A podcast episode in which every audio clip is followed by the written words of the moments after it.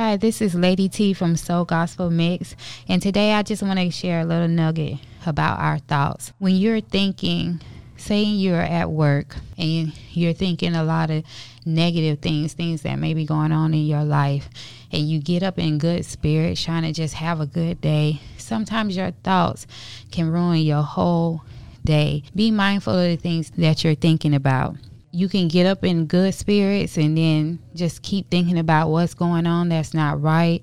And before you know, you can be having a bad day.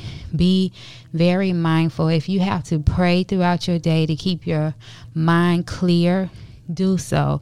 Ask God to help you clear your thoughts. Ask God to show you how to think positive and to channel your thoughts in a positive way try not to think so much about your situation or something that's bad that has happened to you. It's okay to think about it, but do not ponder on it over and over again. So I'm going to leave you with this scripture. It says, Do not be conformed to this world, but be transformed by the renewal of your mind, that by testing you may discern what is the will of God what is good and acceptable and perfect. Romans 12 and 2. Blessings.